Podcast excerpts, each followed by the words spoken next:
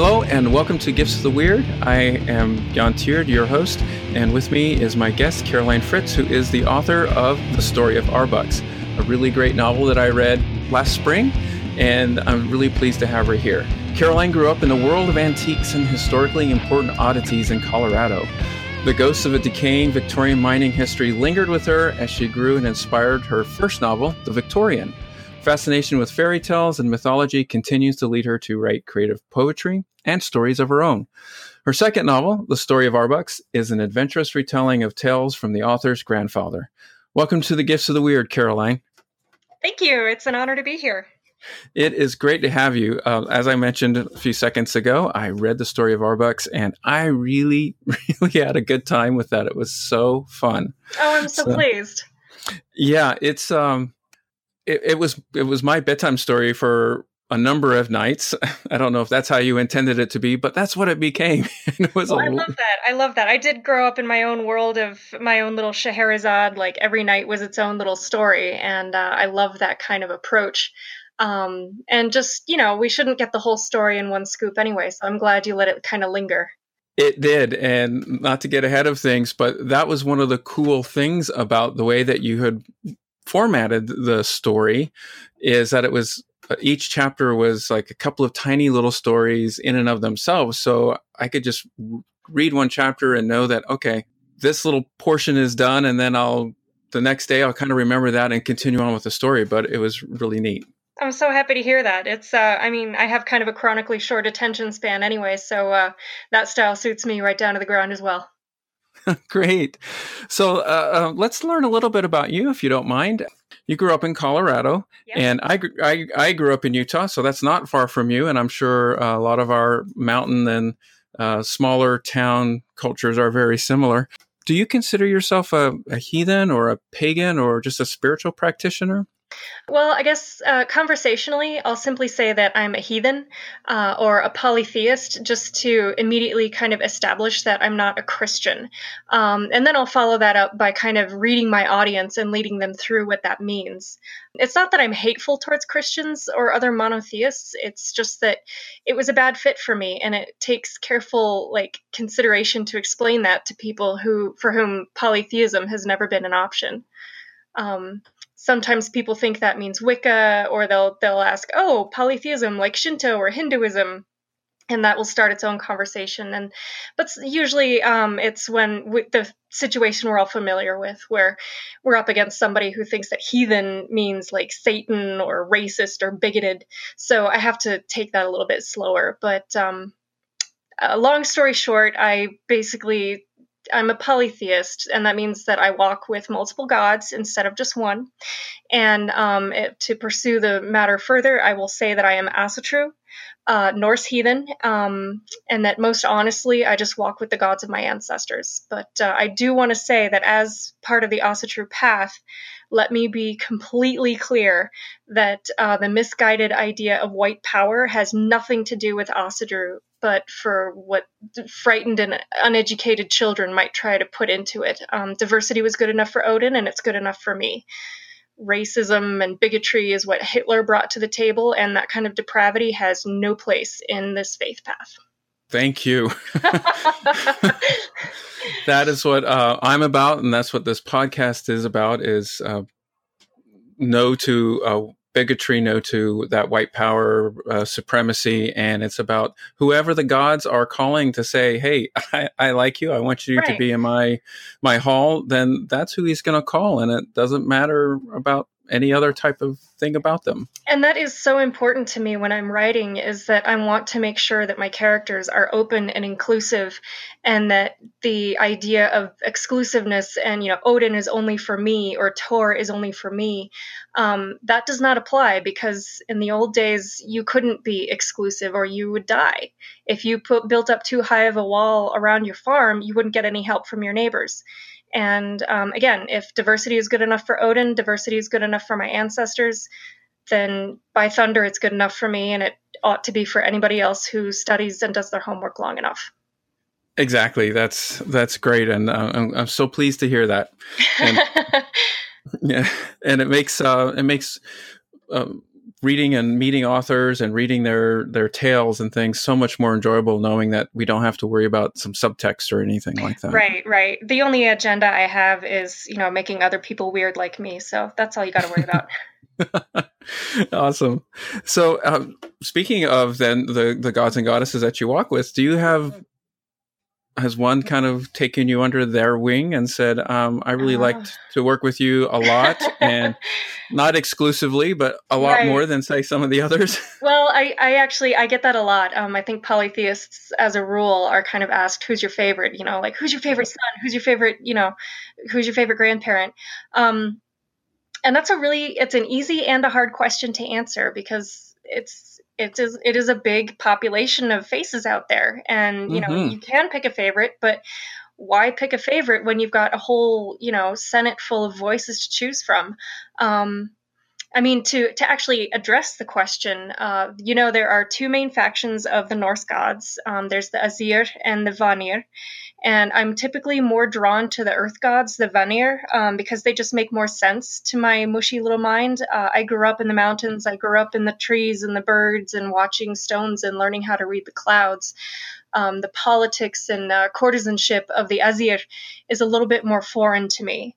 Um, however, as is the case with many, uh, Thor is the one that brought me to the party. Um, I met him when I was a confused, lost teenager with little to no direction in life, and I learned that uh, Jesus gives instructions, um, Odin asks questions, and Thor, you know, he's along for the ride. Um, he's not exactly the thinker in the room, but uh, he's willing to see what happens. Uh, he's the salt of the earth He's the courage and strength from a very deep and special place. Um, like me, he is famously impatient. Um, he'll help as much as he can because he can. And honestly, even though there's a place in my home for all of the gods, um, he's he does have a special place because he he brought me to the dance and he taught me that it was okay to be messed up. Um, it's okay to have a hangover and to be throwing up in the toilet. He'll sit there and pat you on the back and say, "Oh, honey." This one time, you know, and give you his story. So um, that's really how I was brought into, uh, brought onto the path with a lot of kindness, a lot of patience, um, a lot of storytelling, and a lot of really fun weather. Wow, yeah, that's uh, quite a story. Uh, so basically, basically, you're saying Thor holds your hair back on that morning after? Pretty much, yeah. I can think of no finer hand to do the job. That's true, yeah. So, well, that's really great. Uh, uh, a way to explain it because uh, you know it wasn't about asking who's your favorite. It's like who lingers most in your hall and says, "Hey, uh, let's let's do things together." And sure. sometimes, sometimes the ones that I've thought, "Hey, I want to get to know or I want to I want to pick this one as my favorite. They're like, yeah, yeah, I like you, but yeah, it's um, like I okay, think we can we can shake hands, but I got stuff to do over here. Or yeah, yeah. and I think they really want you over there, which kind of um, mm-hmm. what happened to me uh, when I started out. I was starting off with um, an Irish, the Irish gods and goddesses, a lot, and then um, all of a sudden I kind of Breeze kind of took me by the hand and said, "We're going for a walk in some little spiritual journey." And I was like, "What? What are you talking about?" And next thing I know, I'm standing before Freya, and she's like, she's pushes like, me from the back and says, "Here, he's yours. We took like, care of him for you." Get on and the I was boat, like, kid. I was like, okay. so.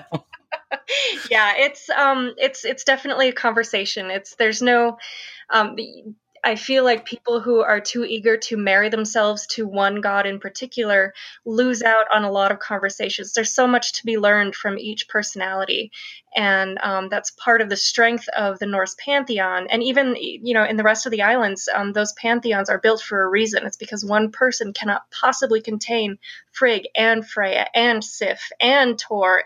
You need all these people to be independent to help teach you how to address each situation and uh, that is that is a real strength for me um, as as I've taken that through the rest of my life. That's a that's an excellent way to um, to phrase that too. That's great.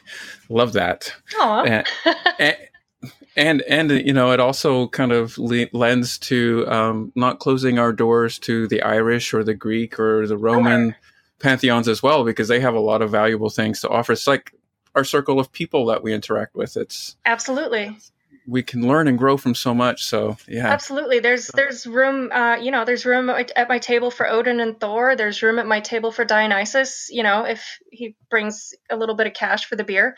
Um, there, you know, and uh, Steaha and all these other characters. Um, that it's important you can learn from all these other people and voices and stories that humanity has created and shared and told over and over again because it's what we have needed to learn over and over again. And it's the, part of the human experience that these stories exist. And it's I, far be it from me to stand in the way of these ancestral voices trying to tell me to get my shit together. Yeah. so, so, yeah. so, uh, talking about all of your stories and all of this, um, when I was when I read a little bit about you, um, you've double majored in German and French. Mm. Is that correct? I, that is correct. Okay, and so you've studied languages, and you um, you love languages, and that's awesome. Uh, and I see that you visit a lot of countries, but you also lived in Iceland and Holland. Is that what it said? Uh, or not, you just visited them? Not so much lived in, but I've done a tremendous amount of travel. Um, a couple of months, uh, a couple of weeks at a time. Um, in uh, high school, um, when I was really struggling, my parents discovered a program in Minnesota, the language camps uh, in Bemidji, and that was my opportunity to learn Norwegian, uh, which was the basically the first language of my father. Um, and that was also an opportunity to get out of my teeny weeny little small town and learn about this weird little meat suit that I had and the person occupying it. And I got the first chance to really kind of become who I was who I felt I was meant to be. Um, and so then, yeah, that just kind of bloomed into, well, now I'm too old for summer camp, so let's go to summer camp in Oslo. Let's go to the uh, international school in Oslo. And then I went to summer camp in Norway for a couple of years. And then um, it just sort of bloomed from there to international travel. And I visited China. And as kind of a test drive, um, my husband and I went to Iceland together uh, I took him to Iceland as a graduation present, but also mostly to see if the relationship was going to work, and uh, and it did. that they always say the best way to test uh, a relationship is to travel for two weeks. Boy, howdy, that's truth, and uh, it worked like a charm. And now we travel together. We actually just got back from um, seeing my uh, sister get married in Germany. Uh, and then, as a vacation from our vacation, we went back to Iceland, which has become kind of our mecca and um, we just we love it. I love traveling. I love communicating. Um, the languages, learning languages, has really given me given my brain a means of I don't want to say control, but it's given me more access to communication that I wouldn't have had otherwise. And being unable to communicate, being misunderstood, is one of my deepest, deepest fears and frustrations. Uh, so I think my parents' gift of language to me, especially when I was terrible at math, um, was the key that opened the rest of the world to me. I, I, totally understand. I went to, I had French in high school, and we went to France when I was in high school, and that was an amazing, eye opening experience. And opened up my mind and heart to travel and I've traveled ever since. So it's it's really amazing. And it's it's funny because it can be so exhausting and so frustrating and um but then again, when you get home, you're like, oh my God, I want to do it again. yeah, what? It's over? right, right. You're like, I'm ready for more. Let's do this. Uh, so, on the yeah. on the eight, 17th day or so, you're like, I got to get home. I can't wait to get home. And then uh-huh. three days after, you're like, I want to go back. Where, when right. can I plan my next trip? Like, I don't want to unpack. I just want to get some clean underwear and let's hit the road again. Let's do this. Uh, yes, yes. so Caroline, what drew you to writing? Uh, you said you weren't good at math, but um, what is it about writing that's exciting to you? And how long did you start in high school, or when did you really start picking that up? Yeah, so I've never ever been good at math. If, if Me math, neither. If math is water, I'm like a duck, right? You can hold the duck underwater, but it's never going to absorb. That duck will just fly away, and everything will shake off. He'll be dry as a bone, no problem. So it never really sunk in with me. And honestly, I've never been a good reader either, if you can believe it. Ooh. I was not that quick of a student with normal school things um, because the rest of the world was just far too interesting.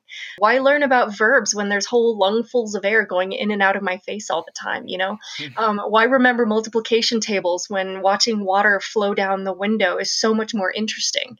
That distractible mindset led to an academic career that was deeply rooted in frustration and failure and an endless line of well meaning teachers telling my parents that I wasn't living up to my potential. And um, one teacher in high school, it was my senior year, and I was not doing well. It was one particular English class that I took with about four other students, and that teacher really raised the bar for me. She uh, she looked at this little failing package that was me and she put a pen in my hand and she said, Write a poem. And I said, I wouldn't because I couldn't, because I didn't know how and it would be terrible. Um, and she said, Well, do it anyway. Um, so I did because I didn't know how to reject authority at that point either. um, and it was really good, and everybody in the class liked it, uh, to, much to my surprise. And for the first time, I felt that small little shine of academic validation that I had never had before. And that's kind of you know, as a really moody, self loathing, lost teenager, I wrote a lot of poetry that helped me communicate. And I wrote exactly the kind of poetry that all really moody, self loathing, lost teenagers write. Um, but you know i couldn't escape the depression the moodiness the flakiness those deep quintessential artist type behaviors that run deep in my family but at least i could shout back at the monsters in my head and start you know establishing a tiny piece of rock that i could stand on in the storm and write poetry and invent stories and build my arsenal of language to kind of claw my way back into the world.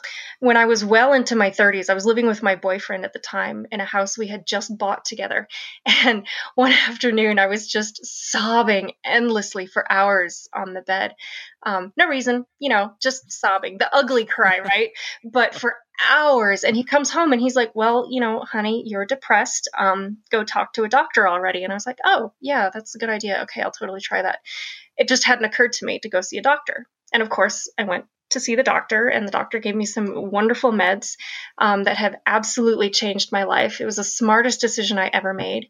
And as part of this depression and the moodiness, um, I've always had exhausting nightmares, and I and I've been able to. I've had this gift from my husband that I can tell him all of these things and I told him about my nightmares and I was always complaining about I never finish anything, I'm not good at anything, you know, I'm stupid, I'm doomed to a life of mediocrity. All that stuff I'd learned about myself as a kid and he was just mm. over it and he, he said, "Okay, well, turn your night I dare you to turn your nightmare into a novel." He dared me to start writing it and finish it all in one go using that that NaNoWriMo website you know the oh yes yeah it helps you write a novel in like one month in november and mm-hmm. he dared me so like i i couldn't let him win so um i did it and it was i basically locked myself away for all of that november and just wrote out a surprisingly cohesive little ghost story that was pretty different from all my other original stuff but it was a final product and it worked out and then, of course, he dared me to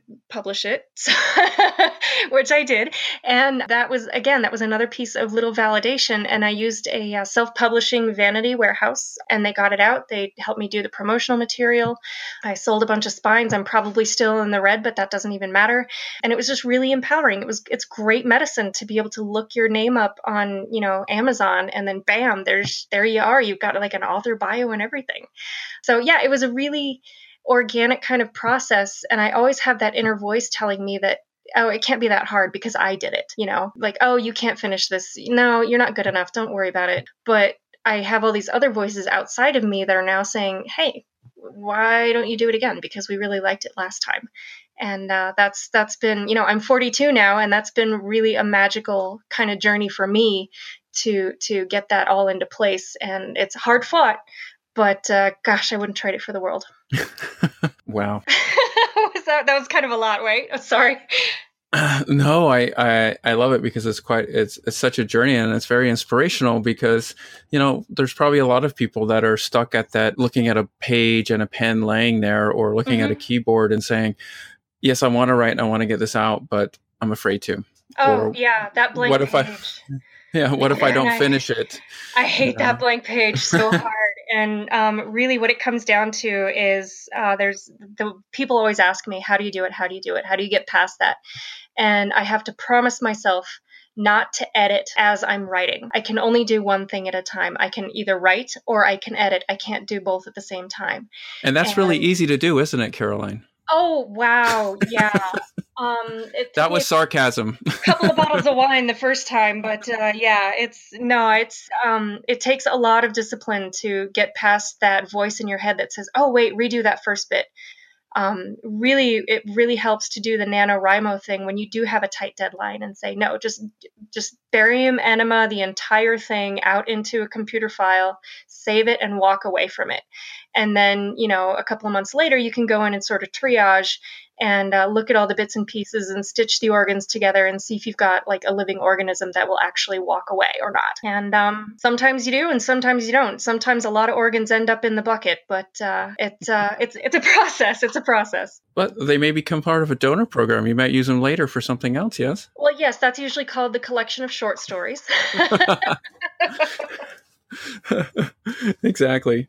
Oh wow. Well, that's really inspiring. I, I think Aww. that's really cool. So. Uh, talking about that process then how do the characters come alive for you and we're kind of leading up to the story of arbucks uh, right. because i found some really interesting characters in like the three or four main well the four I, i've identified four main ones there but they really came alive how does that process happen along how do you how do they come along for you during a writing project they are very alive for me as well. They're just this side of full on hallucinations as far as I'm concerned.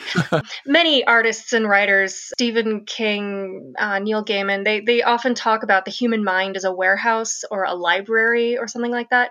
Um, and my own mind is very much like a small town main street. And I happen to do my writing and story collecting inside one of the shops there. And I'm often mm. found gazing out the main window and just, you know, watching the creatures of my mind walk around and do their business Sometimes I get to chat with one or two of them, and sometimes I have to leave town for a while until the bad guys go away. But when I'm really focused on a project, it's literally like I'm invited into their lives to kind of watch and participate and sort of be a fly on the wall as things happen. I hear the conversations, I see the conversations happening in my head, and I am lucky enough to be able to uh, get that captured on well, not really paper anymore, but in digital little letters on my computer screen. Mm-hmm. Um, and sometimes I can't get a character into view for a couple of months. Sometimes they're shy. Sometimes the character won't shut up and leave me alone, even when that part of the story is well concluded. It's a very passive acquisition for me. I I get to watch what happens and then record the events and if I'm really paying attention then I can lead the plot where it needs to go to make a better story. But sometimes I have to rely on outside sources like my folks or my husband to kind of read that bit and be like, "Well, this should happen or that should happen or yeah, we don't care about this person so much." I, I I've heard that a lot from other authors, so I need to find that world in my world and step into it. Well, and it's going to be different for every person. Some people are really visual, some people are really audio, some people are super tactile.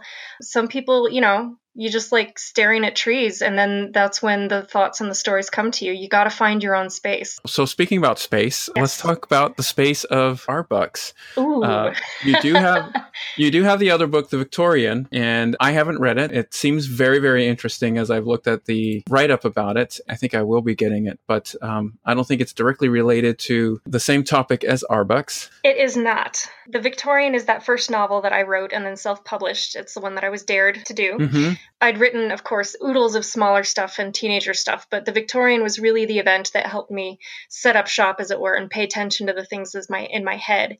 And then once that was done and dusted, um, was just another story that came to me, and it needed telling almost as badly. And at this point, I think more so because after my first book, I knew I could tell the story and I could find a platform to share it that would give it kind of the attention and the power that it needed. I, I kept a kept a tight hold on this story for a very long time because it is very special to me personally. I wasn't ready to let Arbucks into the great wide world right away. Uh, it took me a while to get used to the idea, and now you know these things just kind of hit me every now and then, and I've got way too many projects to uh, that are begging for my attention.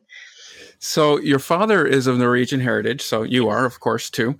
Is he directly from Norway, or is his his parents are? Okay. Um, so he was he was born uh, on the East Coast, and um, his parents uh, were born in Norway. And I, I, the Norwegian or the quote unquote Norwegian because it's only been Norway for like 200 years. It comes from both sides of my family, actually. I've got Scottish blood in there, Italian, you know, all kinds of good stuff. But the yeah. majority of the recipe comes from uh, Norway. And yeah. where, did he carry on a lot of those traditions to you as a little girl and to your family? Did you, um, or did you just kind of feel that they were there, even if not like directly traditional dress or things like that? he exposed us to a lot of the traditional dress, of course, to the language. And we always had lots of little traditions when I was a kid that wasn't exactly flagged as, oh, this is a pagan thing we do. It was just mm-hmm. stuff we did, like mm-hmm. superstitions. Like every Christmas, we would feed the house spirit, the Nissa, a bowl of porridge as thanks for looking after the house and our pets all year. Yes. Um, on January 1st, we put out pennies uh, outside the front door on the last day of the year. And then the first one to come into the house has to bring the pennies inside as a ritual to make sure money is going to be coming into the house all year. You know, we ate the black eyed peas, we ate the cabbage. We had all these little things that we did, but it never really, they never really put a pin in and, and said that, you know, this is why or this is because we are XYZ. It just didn't occur to me until I actually reached college that anybody else would have considered that anything but perfectly mundane he didn't necessarily read us the fairy tales, but his presence in the home allowed for fairy tales to take place. I'm not really sure if that makes sense, but he he lives his life in such a way that magic it happens. It's not it's just part of, you know, you make coffee and the Nissa feeds the cat every now and then. It's uh-huh. um if you've lost your shoes, you ask the Nissa politely to put them back where they belong, and then bada bing, bada boom, you find them. Um, where you've looked it, five times. exactly, exactly. Both of my parents were. They. It was very subtle. It was very subtle, just accepting that the world is a mysterious place. It is often an unfair and brutal place. And here are some very subtle, simple little coping mechanisms that we can use to kind of make it a little bit more digestible. Yeah. A lot of people's traditions, they're just part of life. It's not singled out as anything particularly different. It's just part of the world. Exactly. And I I mean when people hear that I'm not a monotheist, that I'm not Christian, they're like, "Well, you know, church is really important." And absolutely church is important. Ceremonies are important. Rites of passage are so important to the human experience. But it's like the I don't know who it was, Carl Jung maybe, who said that uh, religion is for the community and faith is for is between you and the divine. You do your religious services not so much for God or for the gods, you do it to be part of the community and That's to kind so of true. and to kind of reaffirm your place as part of the tribe. And but your faith is deep and unwavering and it it it's a fidelity that that goes someplace far beyond wearing jewelry or getting a tattoo or doing a special dance on Thursday. Yeah, so, how did Har- uh, Arbucks come to you, or what was the process of that? Was was did Granddad come and say, "Hey, I have stories to tell," or was it the grandson that said, "Hey, I, I really want to tell you the stories that my granddad told me," or did Arbucks kind of appear and say, "Tell my story"? Arbucks is really special to me, but um, and seriously, just like he did in the book, uh, he came crashing into me through the woods, and he just made it impossible to ignore the fact that he needed some place to go. Um, red pants and, and, all. Red pants and all. Red pants and all. That's how I knew. That's uh, it's yeah. That is really really interesting. Uh, um, do you think it was just some Nissa or something that's just like, hey, you know, let's let's tell the story? I'm not sure. Um, I was actually, I remember the exact moment it came to me. I was sitting in a service center waiting for my tires to be replaced. And I'm looking out the window and I just think, oh my God, that's Arbucks. This is, there's this thing in my head and he's a giant and oh my God, he's in Wisconsin and he's lost. And and who is this little boy next to him? And i i almost got if i had not been on my medication i certainly would have gotten choked up and had a little bit of a problem publicly. But yeah i just uh, grabbed a pen and my little notebook and i just started writing away furiously for the duration of my car servicing. Wow. So part of that did you have to go to the eddas uh, for the audi quotes or did the, were all those already part of it or what kind oh, of research oh, did you have to do for this? Those are definitely deeply ingrained uh, in who I am since I was very, very young. I remember sitting in the back seat of the car as the whole family drives across the country. We went to Nova Scotia, we went to Seattle, just on summer vacations to all kinds of remote and fascinating places. And one of the things that we listened to, we had a really fancy car that had a tape deck in it and we got to listen to audio tapes. Um, and this it came in a light blue case, and it it was called Tales from Viking Times, and it's read by a gentleman by the name of Magnus Magnusson, and he talks about the Icelandic folk tales and sagas. Um, in this just delicious honeyed voice that's so comforting and i i think i've listened to that that tape set about a few hundred times and every time I hear that beautiful voice, I'm eight years old again, listening to the stories, believing every single word. And that's really what kind of got me into wait, I need to know more about these sagas. I need to read the Eddas and the poetry and the runes and the folk and the fairy tales. And after that, I just started consuming it. Um, because, you know, life doesn't come with an instruction manual, but having the Eddas around, geez, sure goes a long way to fill in the blanks. and I, I, love the the ones that uh, showed up in the book here and there. They were just so. Those are the ones that I refer to most often. You can hear me quoting the Eddas pretty regularly. I yeah, actually that's... said yesterday to I was giving some tech help to somebody, and he's like, "Oh, thank you so much." I said, "Yeah, yeah, let's not praise the bridge before it's crossed." And he had no idea what I was talking about, but it made sense and yeah that's a great idea so um, yeah, I, it's it's definitely part of my everyday batter of who I am to know and have the Eddas just constantly present in my mind. Yeah. I love the perspectives uh, of the story, and basically, there's three, and, and I guess there's this, the perspective of Arbucks, but we don't really get into Arbucks's head, but we we do get to hear the side of the story from young granddad, elder granddad, and grown grandson talking about what granddad told him. So how did these perspectives come into the play? Because it's almost like having three three people telling you the stories all at the same time, which is one of the things that really made it intriguing for me and so fun to go along because even within the chapter, you you go from one to the other to the other. Yeah, and it's so smooth and seamless. Oh, I'm so glad to hear that because uh, I remember getting a lot of critiques when I was in high school that my writing style was too choppy. I would switch voices too too regularly, and my teachers hated that. But for this one, I really liked the challenge of having three specific voices to capture in one book. I liked that they were all male, and I liked that I wanted to see what it felt like to be these incredible people. Each one of them displays something that my own personal self can't possibly be. So it's really fun to kind of jump into their skin and look at this piece of my mind that's always been there and finally gets a little place to live. So, like, there's three perspectives, right? So there's young grandfather, um, and uh, granddad is named Henry. And I really like how young Henry doesn't really figure out about the whole world going to pieces. He doesn't realize that it's, you know, World War II about to explode all over the place. He's just he has a singular purpose. And so many teach, uh, teenagers across the history of humankind would be so well served with something like that. Teenagers need to be consumed by some all important quest. It's what they're best at. It's what teenagers do.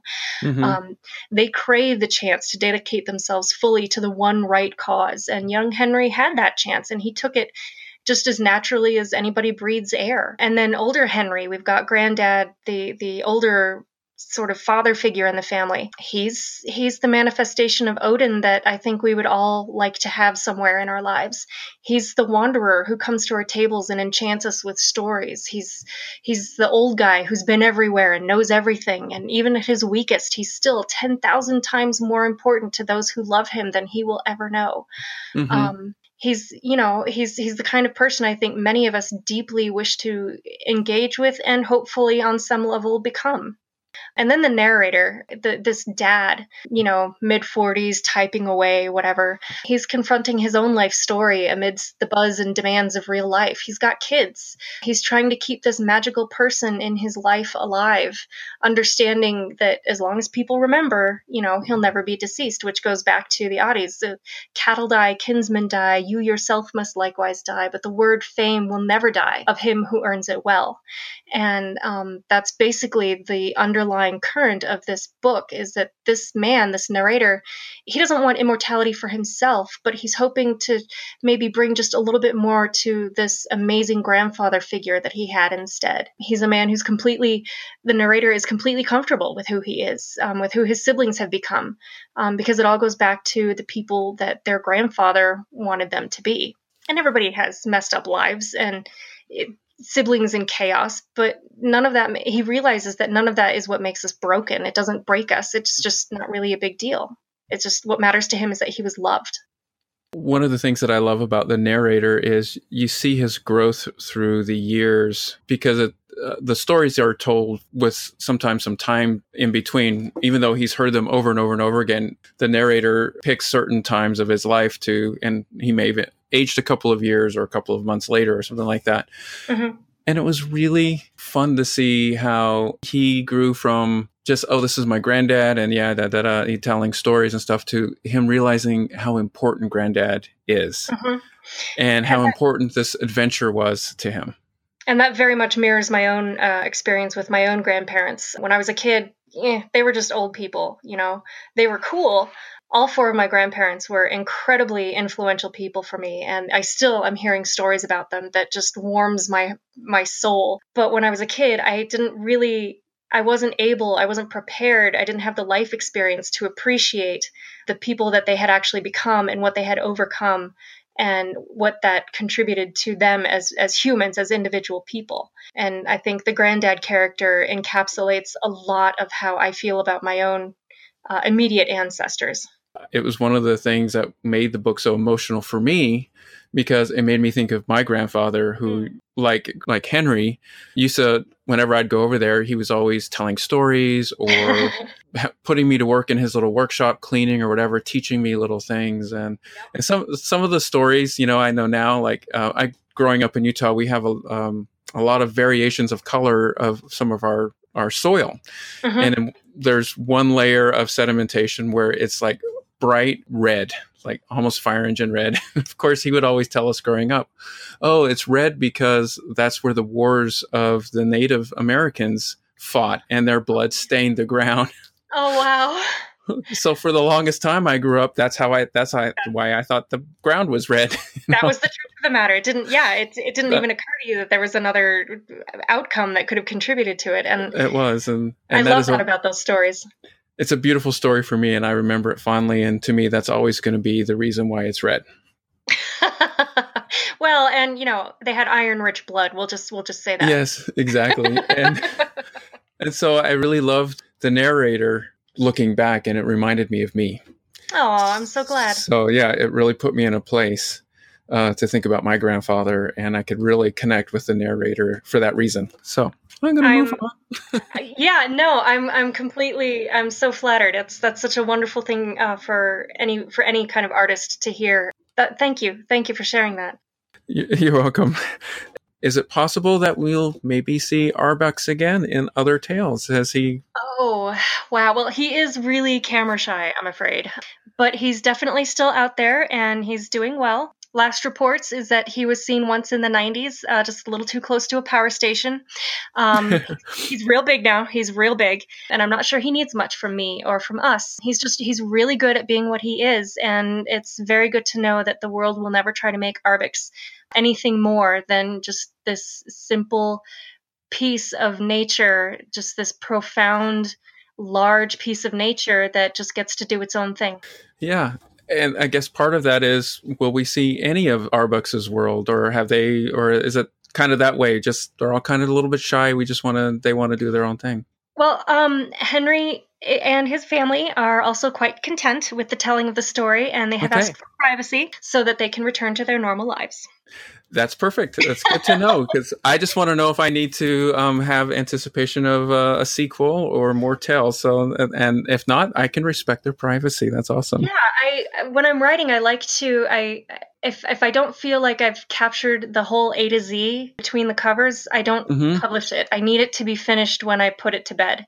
I have a whole slew of projects out there and each one of them is going to be i anticipate its own entity and i think that's where my writing can be strongest because i have a terrible memory and i would hate to get something wrong with future stories and contradict uh, contradict myself. Or some fan comes and says on page 200 of right. this book you said. Oh, oh the horror the horror. I mustn't allow that. Yeah. It's kind of like uh, fan fan people that get really involved with their their series or whatever. And they're hey, I'm one of them. Yeah. I'll fanboy out over Firefly like a crazy oh, person, oh, but yes. Uh, that's neither here nor there. yeah. Uh, that just ups our, our love for you. Aw. Yay, Captain Tight Pants. Yay. so I loved Arbucks and I love the relationship between him and Henry. Do you think that Arbucks knew how special his relationship to Henry was? You know, I'm not sure. Um, quite possibly in his own, you know, giant way. He knew that Granddad was a good person who was helping him get someplace that wasn't going to be a bad fit. Mm-hmm. Um, there's something very special about interacting with humans, uh, with non humans at that level. Our own human dictionary of feelings and words doesn't seem to fit anymore. Arbucks knew to trust Henry, and Henry knew to save Arbucks, and I think that may be the long and short of it for him. He might not have had the capacity for our poetic concepts of dedication and love, but whatever the giant version of it is, I'm I can guarantee you he had it in full measure for Henry. That's great to know, and I felt that with the the way that you portrayed the relationship. I really felt that Arbucks knew there was something there, whether he understood it on the same level that we might try to right. understand it. Right, and it's you know it's like having a pet deer. There can be a partnership there, but the deer will never understand human motivations or a pet whale or something. Like, yeah, there are fantastic stories of these Nanook of the North kind of situations where a human bonds with something really, really incredible. But it's so few and far between, and it's so rare and it's so special that to put to put our kind of dictionary of poetry and love and all that other stuff, that kind of cheapens it, don't you mm-hmm. think? Yes, yeah, I, I, love it, and I'm not going to spoil the end because I want people to read it. But there's a lot of great tales of adventure and wonder and excitement and on your edge, edge of your seat type stuff. So, um, yes. So I mentioned in my Amazon review, and I mentioned it to you that I really thought this would be such a cool animated adventure, oh. like like Book of the Kells or Song of the Sea. Any thoughts on that? Any oh. possibilities? Oh. how I would love to make something like that happen. But um, honestly, I have no idea how it would work or where it would even begin. It's uh, literally that that kind of question puts me in a boat on the ocean with no oars and no compass. I I would love for something like that to happen. I would love for somebody to, you know, swim by and give me an oar and a compass and say, "Hey, let's go here and do this." But at this point, you know, sure. if someone's in the right place and would love to chat about it, I'm all ears. I'm I'm all ears and eyes and heart and soul. I think it would be so much fun. I think it would too. I think it would make a really great feature film or maybe even a short series to go through the adventures. Sure. oh my gosh, though. Series for, you know, for the little ones to listen to so they can have nice nightmares about bog ponies going to bed. I'm, I'm not above that. Yeah, okay, great. so one thing I'd like to not forget about is hmm. the artwork and I believe this is from your mother. Yes. Was it fun to work with her on this? How did you wrangle mom into drawing pictures to help illustrate some of this this things. Oh, I I couldn't be more proud of the work my mother produced for this story. And I really hounded her too to make sure that we were both happy with the illustrations. She's uh, she suffers very much from the same condition that I have of, well, if I did it, it can't possibly good, be good. So she and I definitely leaned on each other to say, oh no, this is great. Let's take it in this direction, you know, or, oh, well, mm, let's maybe start with something a little different. So it was really wonderful to work together. And it's such an honor to have a piece like this that we've both really contributed and poured our souls into. I don't think she'll ever know what it means to me that her that it's her art in there posing as granddad's sketches. So one more little piece of family history, she picked up sketching because her own grandmother was a sketch artist and we have some of my great grandmother's sketches in and around the family archives. And so for her to have published sketches just like her grandmother is a very special thing as well. They were really great and i guess the only my only request would have been more. I know. Well it's um yeah it's she we took a lot of time and they were not fast uh, they were made to look casual but this was not a one-off kind of deal we worked every detail of every illustration to make sure that it was right that you could see x y or z in x y or z situation and i like that they're scarce because that kind of makes them a little bit more precious it does. You're right. It does, and they are they are beautiful. And thank you, Mrs. Jensen, because uh, they really enhanced the story, and they were well placed, and it was it was great. I agree. I agree. And did you notice, shameless plug, that at the beginning of the book, you see Granddad's chair with a cup of coffee and a bowl of cookies. And at the end of the book, you see the chair and the coffee cup is empty and the cookie bowl is empty. I didn't notice that. Ah, Easter egg. wow, that is really cool. So, and then if you do want to see more of her work, she is a very uh, vibrant artist. She does stained glass and watercolor and sketches, and a lot of her work is on display in a gallery in Idaho Springs, Colorado um, along with several other talented artists. That's at shameless plug. That's at the Majestic Gallery in Idaho Springs, and her illustration also appears on the cover of my first book, The Victorian. She drew the sketch for that house as well. I recognized the style uh, looking at the book, and I was like, I wonder if that's that is indeed the same one. So it's really cool and I hope that she is as proud of it as uh, she should be because it's an amazing, it's great work, and I'm sure it was a lot of fun to work with her on it. Oh, it's anything that we do together is just so much fun. She's she's really been I don't want to say an agent of chaos in my life, but she's definitely been a tour guide. That's awesome.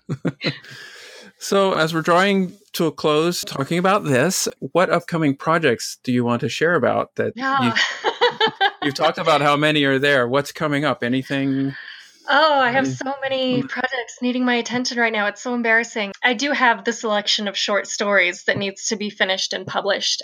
All, of course, with my own special brand of paganness in them.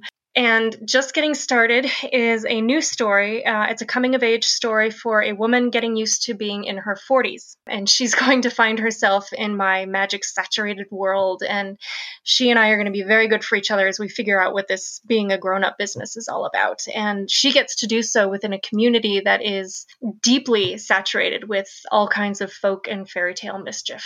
That sounds fun. It's it's going to be neat. It's um yeah, I, I don't want to give away any spoilers, but I'm pretty excited about it. Do you have a estimated timeline, like late in 2019, or is it coming out oh, next month? Ah, my husband would love it to be finished and out next month. He's eagerly nodding his head.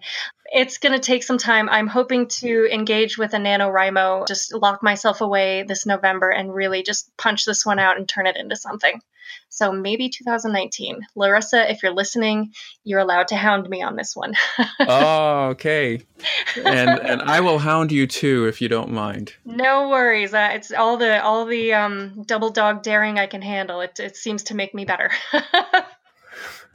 That's great. I, am really looking forward to it, and we will follow up on that. We'll definitely uh, let folks know when it comes out, when it's ready to go. That'd be great.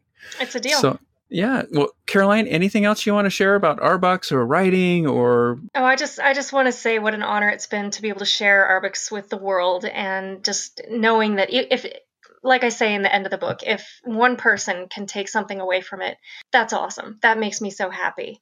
Really, I do the med- I do the writing for the medicine of getting things out of my head, and then to know that other people enjoy it too is incredibly validating. And my inner eight year old, my inner 15 year old, they're all watching attentively and saying, "Wow, look at what this person can do."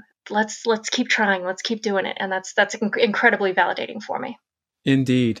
And this is a great book. I heartily recommend it. I loved it. I read it on ebook and I'm just going to buy the, the hard copy because it's got to be one that I want to pull off a shelf and and feel the pages in my hand and look at the artwork and and read the story from time to time at the beginning of summer, I encourage it as a, a, great summer vacation reading book, one to take on a cruise or take to the beach, and you just can sit there and enjoy it, or read it to your children at night, or read it to yourself at night. Uh, it's a it's a book for everybody, and I really like it a lot. So thank you so much, and thank you Arbucks for coming and telling us the tale. Well, he and Henry couldn't be more chuffed. Caroline, thanks so much for joining us on the so show. Welcome thank you so much for uh, putting this out. We look forward to so much more from you, and and thank you. You are so welcome. You can get the story of Arbucks from Saga Press, available on Amazon in Kindle and printed editions.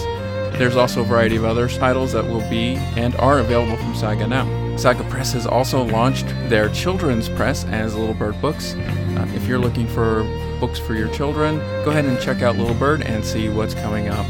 Check out their Facebook pages for upcoming announcements. I will have links in the notes. Publisher Larissa Hunter, as a reminder, was interviewed on episode 19. Please do check it out. Follow me on Twitter at Weird Gifts. Like my Facebook page at Gifts of the Weird.